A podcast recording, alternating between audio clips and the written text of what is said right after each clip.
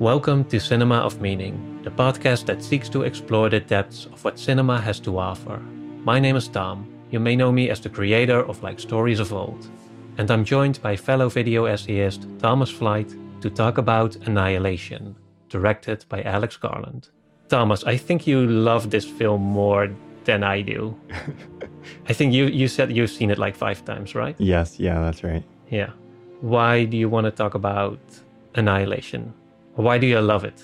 Yeah. I love this movie because I think it captures a, a feeling, an idea that not a lot of films touch on. It's a kind of sci fi that I find really fascinating. It's an exploration of the alien in a way that I, Mhm. I think is really interesting. It's not a perfect movie. There's there's flaws and issues with it that I recognize and, and that I can see why it doesn't grab everybody. But the first time I watched this in theaters, it was like I won't spoil anything yet, but you get into the the third act and kind of the ending, and I was like, oh, it just like hmm I felt something, experienced something, identified with something in that that I had never seen really in any other movie. I think there's some movies that try to get to the same place, but I hadn't felt it in the same way I felt it from this movie.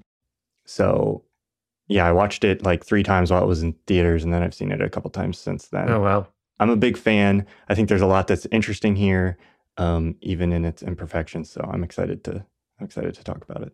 Uh, just just for the record, I really like it too. But for me, there's like for everything that it does really well, there's something that it either goes too far or not far enough. So every time my enthusiasm rises, it's brought Right, down yes. like r- almost immediately. Also, I didn't get to see it in theater. I think that it never actually was in the theater. Was- I think it was sold directly to Netflix where I was at, and so Yeah, that's how I saw it the first time. I specifically remember I watched it with some friends who weren't really into films, or at least not th- those types of films. And so that sort of shaped the experience, or at least my first time viewing of the movie a little bit, because there were some moments where something serious would happen and they would be like laughing or not Right. taking it like all too seriously. So I didn't see it again after that until just before recording this podcast. So um, I've only seen it twice. I did like it a lot more the second time, but the second time for me also highlighted uh, some shortcomings that I'm sure we'll get into. But overall, yeah, I still think it's a really interesting film, at least to talk about. Like it has some, it's definitely the kind of science fiction movies that, or the science fiction story that I would always encourage filmmakers to try and make or to try and aspire to. And I was a big fan of Alex Garland's uh, previous film, Ex Machina, yes, which I think that one is probably one of my favorites so far as sci-fi films of the last like 20 years goes. yeah, So that's also maybe why I my expectations for Annihilation were like a bit higher. Like I'm, Yeah. I'm judging it extra harshly because I was expecting like Ex Machina levels of greatness. right. Ex Machina is a much more quote unquote perfect. hmm It's a much more seamless like piece of filmmaking. Yeah, exactly. It's a little bit more like philosophically, I think, consistent, and then also, yeah, it's just more consistent across the board. So Yeah, I think it's just it's it's smaller, but also it, it still manages to tackle some big themes. But it's only logical that a filmmaker would want to go like, okay, now I've done this relatively small science fiction film. Yeah. Now I want to step it up, and now I want to tackle some bigger themes and do these crazy things. With obviously had a much bigger budget, I assume, for this film. But yeah, that's also where some of my issues come in. Like Yeah. when you go bigger, you also it's it, it, doesn't feel as perfectly fitting together as uh, Yeah. Ex Machina. But what would you say, like from the beginning? Like the story begins with just to basically summarize the concept. There's this yeah, alien entity or like phenomenon that crashed somewhere onto Earth. I'm not sure exactly where it takes place. Uh, Area X, it is called. they call it Area X. They never specify a specific like geography. hmm but I know the book, which is not the movie, so it doesn't really Mhm. have too much bearing. But the book was inspired by like northern Florida uh, in the U.S. Mm. and kind of the landscape there. The writer Jeff Vandermeer did a lot of like hiking in that area, and the landscape kind of vaguely fits with that. So it's somewhere in sort of the like southern coastal, Like semi subtropical with Yeah. uh, gators and uh, right? swamp ish lands. Yeah, Yeah, but anyways, there's this alien force it crashes into the earth and it creates what they call the shimmer which is this looks like a at first i thought it looks like a soap bubble.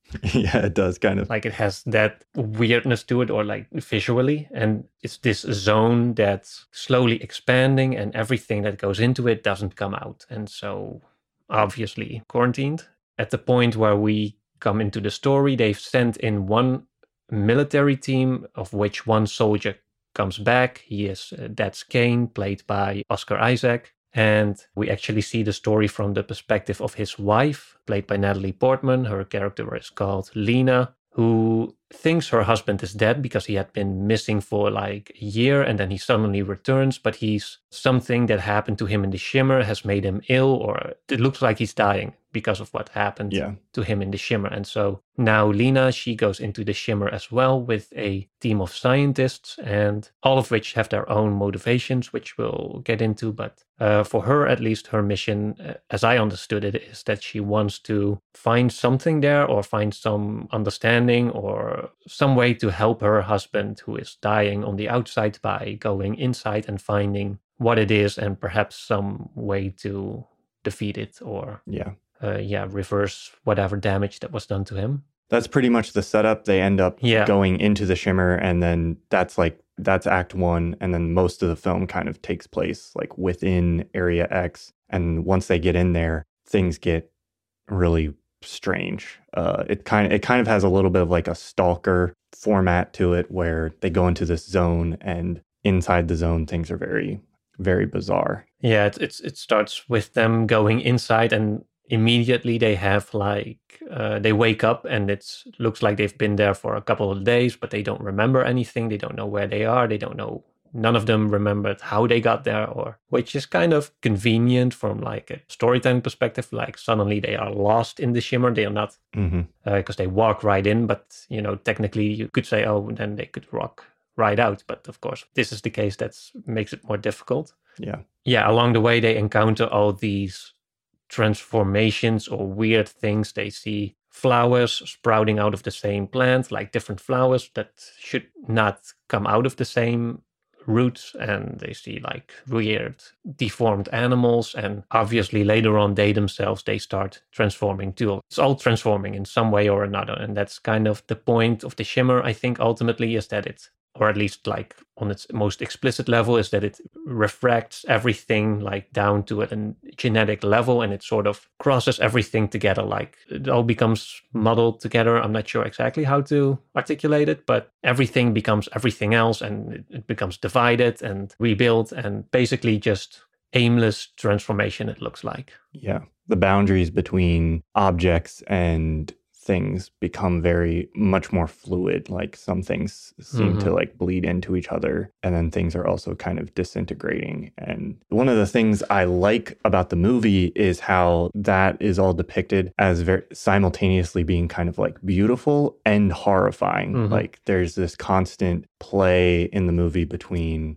the horror elements and sort of the beauty of the environment is very like the colors are very rich and deep and yeah. even the light is like refracting through the sky it's kind of shifting between this space and as you get towards the end sort of the horror and the beauty are kind of become one and the same in a sense yeah but that's a concept that this film plays with really well that I haven't seen explored, mm-hmm. at least in sci fi, too extensively. Yeah, it, it, did remind me of the horror film Midsommar, mm-hmm. which came out later than yes. Annihilation, but also had this very bright take on still a like a, a horror story. Yeah. But for me, that's I really liked that about Annihilation. It gave it a specific like visual style. It felt a bit trippy, like all of the time. But for me, it also was like at some points it felt for me like that was also what um, it was a bit of a disadvantage for the certain elements. For me, at least, the best part about sci-fi is that it triggers your imagination. Like you, yes, yeah. There, it suggests at something beyond the screen, or like something that's hidden, or like something that you cannot understand, or that you have to, yeah, that has to engage your own visualization or imagination. And when you have a film that's so bright, like there's no you you can't really hide like stuff in the shadows. And Yeah. for me, like the best stuff comes from imagining what's in the shadows most of the time. Yeah. So now when you have these crazy freakish animals, like some of them were like more horror, like the bear and the crocodile, but there's also more cutesy ones, the the deers that at some point uh, hop around. Then it felt a little bit too CGI-ish for me. Like Mhm. it felt a bit too computer generated, for which um, is easier to cover up when you don't have a film that's all bright sunlight. Which for me like detracted a little bit from the power of the the the supposed uh, mystery of that place when it just felt like a little bit too much like Yeah. oh this is clearly like a set design or this is a computer computer generated image and i thought it relied a little bit too much on spectacle also in that sense especially towards the end there's the beach with the crystals Right. crystal trees or something that i felt like it didn't really add too much for me like um, especially when i watched it on at home on a smaller screen. Maybe in the movie theater it would have left a better impression but there were a couple of times where i thought it would have been better if they had held back a little and suggested at certain things, instead of yeah. like showing them off like in full bright colors with computer generated images. But yeah i'm not sure if that's something that bothered you as well or what's your take on it I think I mean I definitely I definitely some of the CGI is not super great. I think the most distracting it is for me is like the second half of kind of the final sequence in the lighthouse with the um Hmm. kind of when the alien quote unquote is actually embodied and there's this like glossy kind of latexy looking figure. That figure to me like mm-hmm. is a little bit um it's hard not to just see that as kind of like a CGI, Hmm. you know, image. I was wondering actually if that was like a person in like a gimp suit or that it was a completely CGI rendering of a person. It is a person. Um, it was played by Sonoya uh, Mizuno, I think is her name. She plays the other robot in Ex Machina. Um, Oh yeah, she also has the lead in uh, Devs, the the show that uh, Garland made. Yeah. yeah, so she has a, a background in dance, I think, um, and she played the Hmm. the double. But then I think there's like you know there's obviously a CG uh, layer on top of that. I mean, there's a lot of things that work really well for me. The bear in this movie is one of the most interesting and like viscerally scary hmm or unsettling like images that I've seen created. Yeah. I think they did some of that practice. I think that's one instance where they actually did some stuff practically. Yeah. I can imagine they made like the head for some close-ups. Yeah. Yeah. And so yeah, that there's stuff where I think it it is working really effectively. I really like the first half of the lighthouse sequence where she's like down in the pit and then there's this like hmm Mandelbrot frac like three-dimensional fractal like rotating. Yeah. Yeah. Yeah. I kind of like that stuff. He's leaning very heavily on kind of my pet theory for this movie is that it is sort of in part like a, a metaphor about psychedelic experience. Mm, yeah. Alex Garland talks about how he kind of like was thinking about the movie as a movement from like suburbia into psychedelia. And so as hmm as they progress into the shimmer like their their experiences kind of like disintegrating and the world around them is like coming apart in these in these crazy ways Yeah. Yeah. so he leans very heavily on sort of like imagery that's reminiscent of like psychedelic artwork and depictions of psychedelic experience and stuff and that gets more and more intense as the movie goes on so some of that stuff i find very interesting but yeah uh, to your point i think the two biggest weaknesses for me in this movie are what you just mentioned where there's some just like over reliance on actually just showing hmm what's happening instead of trying to allude to something. And then the other thing that I think he could have done a stronger job of was actually embodying the experiential like refraction that's happening in the shimmer.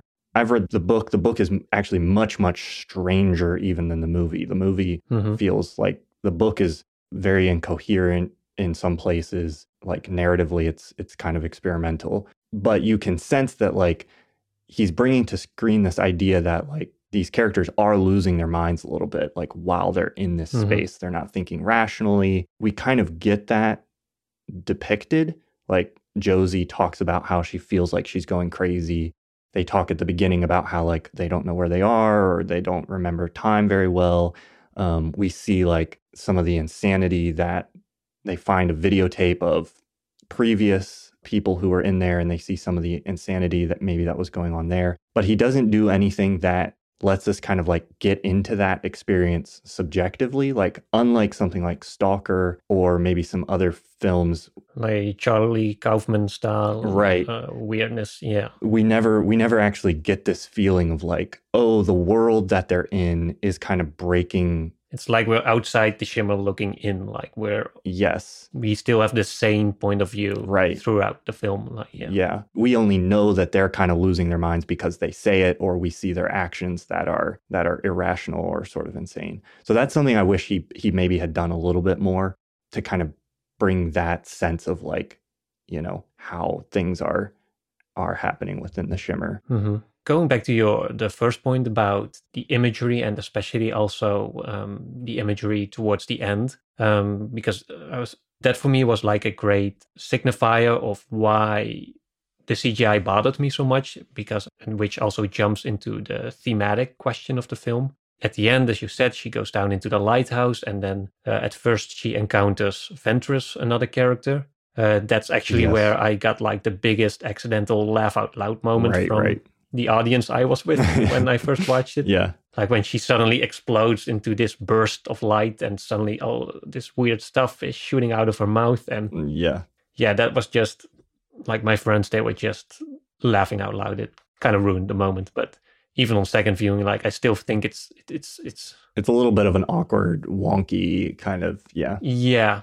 It feels a bit out of place and takes away like the, it builds up suspense and then it goes like so over the top. Yeah, yeah. But anyways, then we get the the the, the trippy psychedelic imagery, but that actually goes into the thematic point I think of the shimmer is that it's trying to show something that we cannot understand as human beings. It's yeah. trying to communicate the incomprehensible and that's also kind of why I was disappointed with the way it was shown because it clearly felt like an artist's rendition of the incomprehensible. Like, look at how trippy and weird this right, looks. Right, right, Yeah. Your mind cannot even comprehend like how strange this is. But but it does it like a bit too confidently. Like I wish it would have held back a little bit or like hid it a little bit in the shadows. Yeah. I think that you mentioned Stalker. Um, I think that film is actually a much more interesting film that pretty much does the same thing. It has a, a, group of men instead of women, as in Annihilation, but it has a group of people going into this weird alien place. And then it still shows like weird landscapes, but it's all practical. And in the end, it's only hinted at, but it's uh, ultimately it. we only see the incomprehensible through the reaction of what effect it has on the characters. That's our only glimpse at it.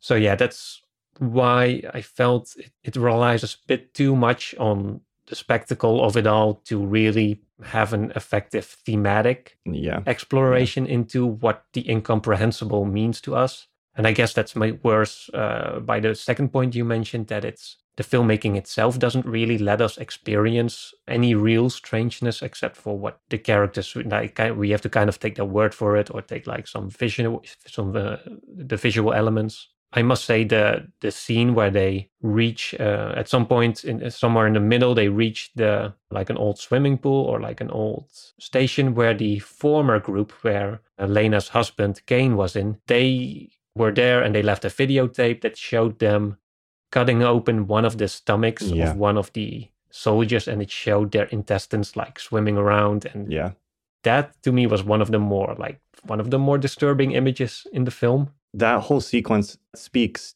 to the point you were making earlier about kind of hiding things more in the shadows because that mm-hmm. sequence at least when they're watching the video does that a little bit where you just i mean you do eventually see like actual really grotesque stuff in the stomach but it's kind of like it's shaky cam they're watching it mm-hmm. you're seeing it from their perspective and then i think the way that whole sequence is set up where they begin to realize that they're in that location and go over to it is very suspenseful but anyway, you were continuing to make a point. Just about, I, I think also to add to that scene is that I like how it it, it has a mini climax where they do find the soldier's body Yeah. in this in the, in the place where he was cut open, and then he was suddenly like there was like a fungus uh, sort of it looked like or like coral reef almost like it Yeah. uh, expanded out of his body over the walls, and uh, that actually I found to be really effective. Like those were the combination of like hidden uh, CGI effects with the cut open stomach in the shaky footage, and then what looked, at least to me, looked like just practical set design with the the wall and just that whole that whole image of the the body incorporated into its environment. That to me was really one of the better moments in the in the movie Yeah.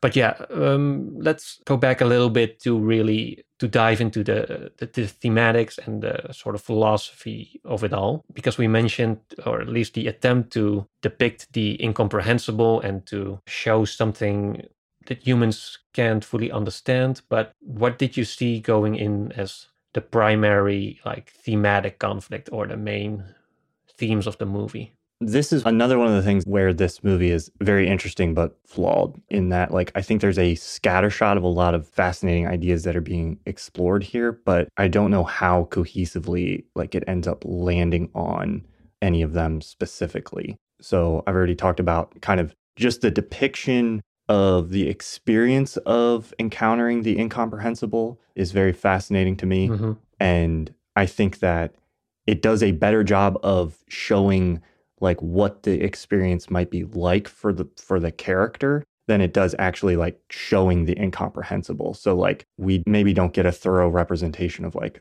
what the incomprehensible is within the film, but I think like there's something d- depicted in like for Lena specifically, the, the protagonist, her encounter with like this is not just terrifying, but also like overwhelming, beautiful, and almost like awe inspiring all at the same time. hmm Yeah. And that's a specific kind of experience that I don't think gets depicted a lot. But that's not really a theme in and of itself. That's just kind of like an emotion that's being depicted or a type of sensation or experience that's being depicted that is, I think, kind of rare for movies. hmm So I love to see people trying to do that, even when they're not quite getting there. There's some kind of weird through line between like what this movie is trying to do and like 2001 A Space Odyssey, and even like maybe some parts of Tree of Life or something like that. And it's like they're all doing it in different ways, but they're getting at trying to get at this like more mystical, like type of encounter or experience. So I find that fascinating. In terms of the themes that it's exploring, I think the, the strongest one and the most central is this idea of like self destruction uh, or self sabotage. And hmm there's kind of this implicit theme of like this alien creature, or you can't even really call it that. It's something alien. And that's another thing I like about it is Mhm. that it's conceptualizing alienness as something like truly foreign to us, like Yeah. that we can't wrap our heads around it. It doesn't have a human form or human psychology. Yeah, that's one of the big questions too. Like, it doesn't seem motivated to do anything. Like, Right. the- a a lot of the characters are searching for like a reason for why it's doing what it's doing, and Yes. they can't really seem to pin down like any definitive answer to that. Yeah. And so I like that as well. Like, I think oftentimes the way that we depict aliens when we conceptualize them in like sci fi is pretty boring, where it's just like, it's just us basically, but from another planet, you know, and they might have a different, hmm slightly different body, but it's basically human. So I'm fascinated by things that are like, it's an alien and it's Mhm. r- really is an alien. Like, we don't, it's some kind of life form that we have no conception of. But it does seem to be like, to some degree, like absorbing and trying to replicate and mutate the like what is sent into it. hmm So there's this idea of like they're sending people in, they're sending in like soldiers, military personnel at first. And because it's this strange mission, you don't know if you're going to return from it. They're sending in a lot of people who are like willing to go in and maybe not come back. And we we kind of learn this about all the characters that go in with Lena that they each have sort of like some reason that they you know are kind of self-destructing or are willing to just like let go of their life. It's fascinating to think about how if the shimmer if whatever the shimmer is is something that's like incorporating elements of the bodies and the biology and the consciousnesses that it's coming to contact Mhm. with. It's alluded that like the bear absorbs part of Ventress The shepherd's uh, or Shepherd. Yeah. shepherd's character, yeah, she's the one who gets. Yeah. But you, the Lena too, she gets the tattoo that's initially on the arm of one of the other ones. Right. It is suggested that they take over elements of each other, or in some way Yeah. consume each other almost, at least literally with the bear. But yeah, So I, I really like this idea that like the shimmer is kind of absorbing this self-destructive like or maybe possibly these elements into itself. And then I think most explicitly at the end, like that's how and they kind of visualize that in a way. But that's how Lena is, you know, able to kind of destroy it in a sense, is by like, Mhm. you know, it's self-destructing. she infects it with her own self-destruction, Right. or self-destructiveness. Yeah. Yeah. in the beginning of the film, it's also connected to or associated with the biology of cells and how, Yes. especially also malignant cells and tumors, which I, at first I thought it was like a metaphor for cancer in a way. But if that were the case, I was a little bit disappointed that it was an alien Right. Uh, because an alien is something external, whereas some of the other themes suggest like the the strangeness of having mutations from within Yeah. when I watched it on the second time, that's something that stood out for me. It's the focus on, at least from Lena's perspective, her basic like philosophy is that, at least as she explicitly states in one conversation with Kane, is that she sees transformation as possibly bad. Like you have cells divide, and they could theoretically do this infinitely, and that would make you immortal. But at some point, like corrupted cells or like tumor cells, they would appear and they would eventually kill us or like break us down and she sees that as a either a fault in nature like or a fault in god's design so either way she sees Yeah. she sees a mistake in the world and that's also reflected later on when she sees the i think the the, the fungus or the flowers for the first time she says like oh it's malignant or uh, it's it's like a tumor Yeah. and so, so she sees the transformation that's happening as something that's naturally a corrupting force, as and not necessarily as a more neutral, transformative one. Yeah. Whereas Kane actually had the opposite view. Uh, he saw, he says like, "Oh, God doesn't make mistakes," and then Lena corrected him, but Yeah. uh, that she thought that he did. And I thought that was an interesting, at least for her, like an interesting character defining quality that obviously plays into the, the story as a whole, because then she meets these other characters. I actually had to write down what each of them did, but uh, Lena is the biologist. She was the one who's focused on the cells and cell growth and development. We have Josie, who was the physicist. She is the one who was explained. In, it had this funny exposition scene in the can in the, the canoes where they where one of the characters, I think Shepard, would just lay out like, oh, she's uh, actually like this and she's actually like this. Right. Yeah. And so she, she was apparently one who, a person who self harmed herself, not with a suicide intention, but as the other character remarked, like it was to feel alive. And she's also the one who ends up embracing the yeah. The shimmer or the transformation that's happening to her. Towards the end, she says like Ventress wants to face it, you want to fight it. To Lena, that is. Um, but she says, I don't think I want either of those things. And then she kind of walks off and is never seen again. Or it's suggested that she turns into like a plant or like she becomes part of the organism that is now the world inside the shimmer. Yeah. Then we have Anya, the paramedic who was a recovering addict. We have Shepard, the geomorphologist. Didn't know what that was. It has to do with magnetic fields, apparently, who was also a grieving mother. And then there's Ventress, the psychologist, who that's the one who wanted to face the shimmer. And she, as it turns out later, is terminally ill with cancer.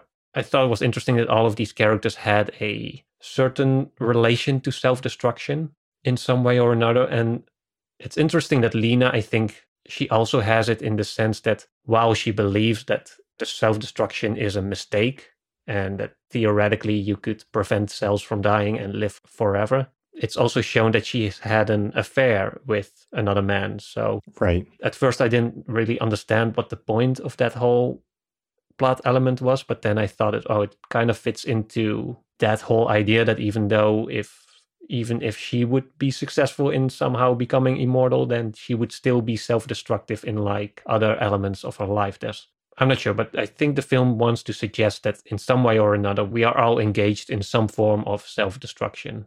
I wrote down one quote from Ventress who said, I think you're confusing suicide with self destruction. Almost none of us commit suicide, and almost all of us self destruct. In some way, in some part of our lives, we drink or we smoke, we destabilize the good job and a happy marriage. But these aren't decisions, they are impulses. In fact, you're probably better equipped to explain this than I am. She directed this towards Lena, because then she said, Oh, you're a biologist. Isn't the self destruction coded into us, programmed into each cell? Which I guess brings it back around to Yeah. the idea that cells are eventually destructive and that at some point, I think we are going to have to deal with that. Yeah. Yeah. To me, at least, that's the main journey of her character throughout the film is learning to embrace life, or at least her life as a transformative or like an inherently transformative thing that you cannot really lock into place. That's not really solid, but more fluid, as you see literally with the insides of the character. And I think at some point also one other character mentions that, or just generally, there's the idea that the more you zoom into onto your own body, the more it starts becoming like you start to see it's not like you look at your arm and it's not really this solid thing, but it's actually cells and micro things that are continuously like moving around and changing and there's nothing really solid that you can hold on to and that that I thought was her main journey throughout the film learning to embrace that Yeah. transformative aspect of nature and the world she lives in. I'm not sure what your take was on all that. No, I think that's a good summary of of what the film is doing in its best sense. I, I really like that it, it raises a lot of questions and then it kind of poses an answer in terms of like each character just has to bravely face Mhm. the reality of the environment they're in in the way that they can. Lena is like the one that comes out alive, I guess, but it doesn't pose a concrete answer of here's what's going on, here's the solution, here's how you stop it or like even in destroying the shimmer, you know, there's not there's not this sense of like oh that's over or suggested in the end that maybe even it's living on in Lena and Kane Mhm. I like that it's presenting this idea of having to embrace the circumstances despite not understanding it, despite not knowing it, knowing and having to move through that. Because I think that's an interesting story about some of what we encounter in life where there's circumstances, there's instances in our life, there's problems, you know, that we'll encounter or that we'll face that we can try to understand that will be destabilizing, but that like ultimately like we can't find an answer for like why do I have cancer? Like, even if you look at a biological level and found the like biological explanation for that, it still doesn't explain to you like the deeper question there. Like, why do I have Mhm. cancer or these things? Or why do I have these self destructive tendencies? Like, there's not an answer that you're going to find to that by like pointing your microscope at something. Hmm. Uh, yeah, you're you're seeing it more as like a quest for meaning or like uh, trying to make sense of something that Right. seems random. Yeah. Yeah. They're trying to wrap their heads around it. hmm they're trying to understand it and ultimately like ultimately they don't. Like there's no Mhm. there's no answer that they come across. The arc for lena is she does kind of make it out. Like there's still a narrative climax there. She's able to face it. She's able to kind of fight it and she's able to make it out alive hmm you know maybe not unscathed. Both of them have transformed in the end. Like she does embrace Kane again, her husband. yes I think the romantic interpretation was that they had a marriage that was falling apart, and then they recognized or they acknowledged that they had both changed as persons, and then they reconnected again in their new forms. yeah yeah so to say. one of the interesting things to me about this movie is I don't know I don't know what it is like is it actually you know is it a movie about some type of alien thing that lands on earth and then Lena goes in and she destroys it. She saves earth from this expanding shimmer and she reunites with her husband who she had cheated on and like there you go. That's the, the hero's journey. We Mhm. did it. Great. Or you know is there this little there's this little shimmer in their eyes at the end as they embrace and their the looks on their faces are kind of like they don't look super happy? Or is is the story like the alien life force or whatever it is hits earth it absorbs things around it people go in it collects a bunch of material and it selects these two as sort of the adam and eve of its you know new creation Mm. and it enters into them and the form and the lighthouse and the area x disappear but then this is just a creation story of like for like whatever the alien is and it continues to live on through kane and through lena. Hmm I, I don't know what it is. I don't think alex garland i don't know if he has like a specific version in mind Yeah. and there's other interpretations that i've heard from from other people Yeah, I, I'm just now thinking of like maybe there's also a pessimistic romantic interpretation where they have both changed, but they still feel in the ne- in the end the need that they have to stick together, even though they've both they are both different and they don't look too happy about it. But yeah, yeah I also thought of the philosophical question of the the ship of Theseus, I think it was called, where if you have a boat and then over the years you repair it and you come to the point where each original element is replaced, or uh, is it still the sh- same ship as it was in the beginning? And I think that's also a question that you uh, you can ask it biologically. I think human cells. I'm not sure how much truth there is to that statement, but there's the the common story that your cells, all of your body's cells, have changed like every seven years or so. I think. yeah So theoretically, like seven years ago, you were a completely different person, like biologically speaking, than you are today. I'm sure that's not exactly how it works, but but it also kind of works like on a more social or a psychological level. Where the shepherd character, for example, she mentions that she had a daughter who died, but then she said like, "Oh, I had to do like two bereavements." Um, she said like one for has to do with the loss of her little girl Yep. and the other one was the loss of the person she was yeah so yeah that's also i think the more uh, the, the psychological layer of the story like how do we as individuals deal with change like mentally and how does it change our relations to the to other people around us over time? And Yeah. is it a good thing? Can it be a bad thing you know or both? For me like that's my second probably my second main flaw with the film is that as you said it presents a lot of ideas and uh, it, it opens the door to a lot of interpretations but it uh, i feel it doesn't really go too deep into like its subject material like especially on the second viewing like one thing that i realized that was bothering me is that the characters because at first i thought like oh we have some interesting characters. Each of them have their own philosophy of their own or their own take on that's related to the theme like so yeah. on paper this sounds good but then there was still something bothering me about it. Like I, I like the beginning of the film and i like the ending but the middle part for me that's the part that's lacking the most in terms of like excitement and meaningful exploration.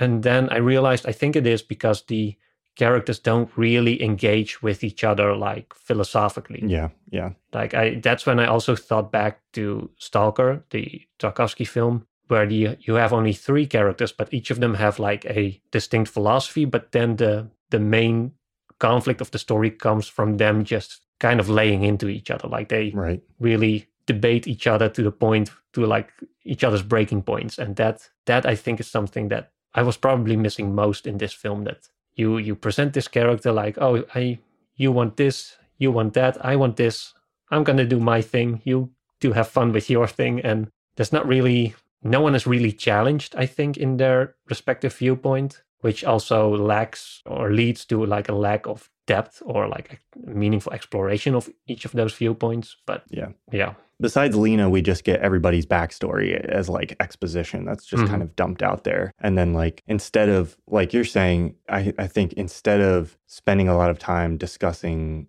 like the philosophical conflict, they spend a lot of time like talking about like what's happening, or there's some like techno babble kind of explanations of the the biology of hmm oh dna's refracting. And and i think some of that stuff it's like you could do without that and you could spend a little bit more time with the characters on like how they're experiencing it or or what that conflict is there. Hmm yeah. So i agree with you on that. It's like as compelling a movie as i find it i think it does does a better job of just kind of like pumping a lot of interesting questions out there and then yeah, you know, not necessarily like following through on actually like exploring any of them as deeply as as it could, which stands kind of counter to like Ex Machina. I think one of the reasons that's so good is it like zeroes in on like one specific question and then like really explores that question Mm, very yep. deeply. And instead here we have like three or four interesting like questions or ideas and none of them are like, hmm you know,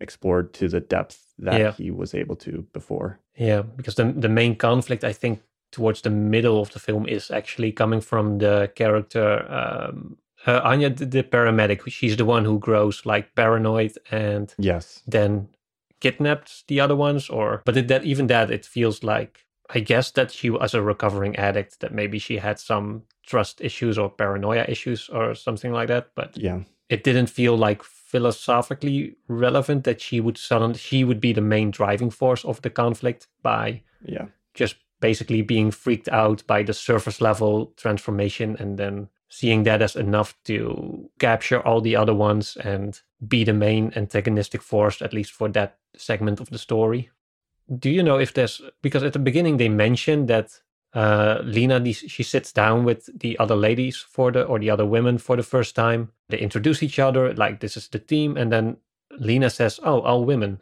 and they're like, "Yeah."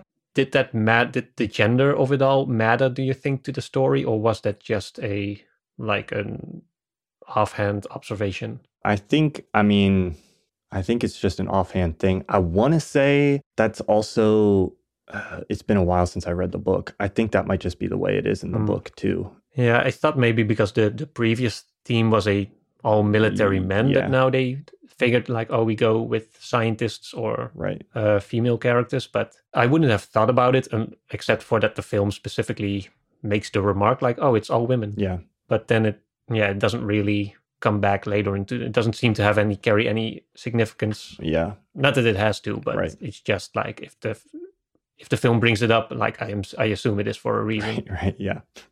Yeah, usually. Yeah. No, I think, I think it's largely incidental. hmm It doesn't end up playing like a strong thematic role, at least that I have picked up on watching, watching the movie.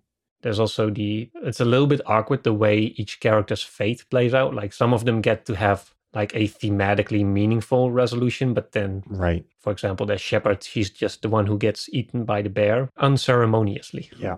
I'm trying to think if if I'm trying to think through all of like Josie, I think she walks off. The other thing is like I don't necessarily fully understand the distinction between like Ventress and Lena in like facing something versus fighting it. I guess like Yeah. I mean, I guess Ventress doesn't. She goes to the same place and she's just like, you know, Yeah. I think Ventress had accepted that she had cancer, she was going to Right. die, like this trans this malignant transformation inside her body was going to kill her, but she just wanted to see it. Like she literally wanted to look into its face and make her peace with it, I think. I guess if there's a thematic resonance then with shepherds, it's just that like she doesn't really get to choose her fate. She's the one who had lost her child, right?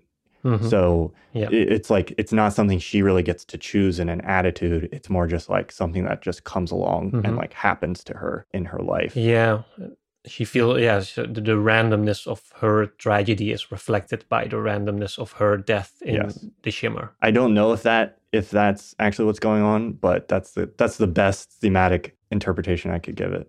I think. Feels like it fits. and then Anya, she's the one who gets. She also dies a violent Right. death by the bear, but it's framed differently. She's specifically the aggressor, also. Right. Yeah. She kind of loses it to insanity Mhm, is kind of the downfall there, which I don't know. mhm. I don't know how well that's grounded. Like that, that her, I mean, you made this point earlier about like she's the ends up being the main driver of the conflict. And it kind of feels like it comes out of nowhere. Like it doesn't feel like that's Mhm. established and rooted in her character, like from the beginning. Yeah, especially because she's a paramedic, like she's supposed to be one. Right. a person who cares for others but i yeah she is mentioned as only as a recovering addict Yeah. But i'm not sure how, How that plays into. like the, the psychology of that how that would play into certain character traits that would lead to yeah. like things like paranoia or distrust or other forms of like uh, destructive behavior Well, it's a it's a flawed but fascinating film. I I love it just because I like a movie that's willing to just go full bore into some weird territory. And I think this is a movie that's willing to do that. Just the fact that it has like a 13, I think it's like 13 minute long sequence towards the end with like no dialogue. And there's just like really bizarre stuff happening. And that's kind of like the climax. Mm, yeah. Is a maneuver that, like, even if it doesn't completely land that maneuver entirely, that's something I wish hmm more filmmakers would attempt a just sort of like communication through like image and experience and i like the score through that last section quite a bit as well Yeah, the score's great. but there are there are definitely some some shortcomings as well Yeah. And I like that the climax too is basically non-violent, or at least right there's as much violence as that Lena herself brings into it, yeah which I thought was really interesting. That's and something that's this very distinct from other sci-fi films or thriller or horror stories that have some sort of violence in their climax. Uh, even Ex Machina, for example, had like the what feels like almost the obligatory. Okay, now it's it's all going down. Like now it's uh, yeah let's have at it. But this one, it feels more intellectual in a way, or even, yeah, it, it it plays out. For all my complaints about the film's spectacle, I do think the climax is interesting in that it tries to do something different and that the climax itself is actually not like oh now we know they're going to fight and we just have to watch the action but it's actually it keeps you it, it, i feel that's the point where i was engaged the most like where this right. strange creature turns up and then you don't understand what it's doing and lena doesn't either and then slowly you come to understand like oh it's copying her moves but then i guess it kind of resolves in violence anyways as now lena blows it up but it's uh, yeah it's it's a great sequence. That's one of the the several interesting ideas that's explored but not in a satisfyingly deep way that i think that we haven't talked about yet which is just like identity and the way that it there's this whole question of like which is it was it the shimmer seems to be like doubling and copying these people that enter in here or some of them we see two Kanes at one point and one of them destructs on camera and one doesn't mm-hmm. in my mind, it seems like we see footage of like two Kanes and one of them is destroyed by the fire. But that does that one obviously didn't destroy the shimmer. And so when she does it the second time, it's the alien double that's destroyed and that destroys the shimmer, which to me implies that like the Kane that died the first time was maybe the real Kane, quote unquote, and the Kane that makes it out is actually like the shimmer Kane or something. But then that idea isn't full, you know, they explore it thematically a little bit at the end. There's some lines about like, Mhm. oh, are you the real Kane or are you? So there's these questions about like what constitutes yourself or like, you know, who are you? And Mm-hmm. you know, maybe we're changing into different Yeah. people as we're transforming or as we're killing off maybe the self destructive aspect of ourself or something like that. But those are all just ideas that are there that I can kind of think about relative to the story. I Mhm. don't feel like it actually presents me with any kind of like thesis or, you know, clear kind of deep exploration of that. Yeah. Yeah, I thought it was pretty unambiguous that it was the real Kane who committed suicide Right. Yeah. in the Shimmer, probably because he he was someone who thought like God doesn't make mistakes. He says Yes. that literally. He Yeah. And he is now confronted with and who maybe knew of like the affair that Lena was having, or Right. he just lost complete sight of himself. I think that's also what he mentions at some point. I haven't written it down, but I feel like he had a total loss of self, like a sense of self. He didn't feel like he literally did not feel like a human being anymore. Yeah. Which I guess is what happens when you're looking at your literal copy, which is indistinguishable from everything that right. Yeah. you are. I wish we would have had more of like Oscar Isaac yes. interacting with himself. because actually, I thought that their dynamic seemed even more interesting than the one that Lena had with her double. She hers plays out like quietly and without words, and uh, she destroys her double before it's fully formed. But Kane seems to have like built some sort of relationship with it, almost like yeah. where he's go, you go. Take care of the camera. I'm gonna sit here and Right. pop my grenade. Yeah. If you want more of that kind of stuff, I'll throw a recommendation out to anybody who's listening to this who does really enjoy this movie. The book is the book is wild and has a lot more of that kind of like exploration of psychology. The book does not have any more solid answers than the movie. and the book is a, it's a first part in a trilogy. Uh, I saw. yes. I haven't read it. The whole trilogy is is bizarre. The the movie mainly takes place with the narrative of I believe it's the first book in in the trilogy. Hmm. Yeah. But yeah, they spend a lot more time like around the lighthouse and kind of the weird like space that exists in there and there's some very bizarre scenes and stuff. It's an interesting it's a very it's a very interesting eh, adaptation because I think it like it makes things you would have to make it more concrete for film and it it does that. I don't know. It's yeah, it's an interesting adaptation, but anyway, Yeah. this is not a discussion of the book. I saw that Alex Garland said that he didn't reread the novel before he started writing the film, but he Right. sort of tried to write the script based on how he like as a sort of dream like he had about the novel i'm not sure how like accurate it is i'm, I'm guessing it makes some significant deviations from the original but uh, yeah I think it's one of the most different adaptations I've I've ever seen. It is it is like that. It is just kind of like almost a different story that borrows a few characters and details and just sets it in the same location. But uh, you couldn't you Yeah. could that's kind of how I think you'd have to do it because you couldn't really um, adapt the book to film, I think. hmm uh, in a, in any kind of reasonable sense. Or you would, if you did, you'd have you'd have something that had some of the elements that we were talking about of being a lot more stalker-ish and a lot more just like bizarre. So probably a lot longer too then yeah, the stalker takes like three hours i think but yeah even though it's not my my favorite alex garland film like i still prefer ex machina but i do really love this kind of science fiction. Like i love these explorations into the unknown and the trying to depict something that is incomprehensible or like should not is undepictable almost which obviously comes with a lot of challenges. And as we've discussed like i do think the film falls short on a couple of couple of notes but overall i did think it was a wor- uh, it was a film that's uh, definitely worth checking out if you're into sci-fi and yeah it's it's um, it's definitely an interesting one to talk about yeah. I'm looking forward to his upcoming film Men. oh yeah i saw the trailer of that just about how spooky men are. Mm-hmm.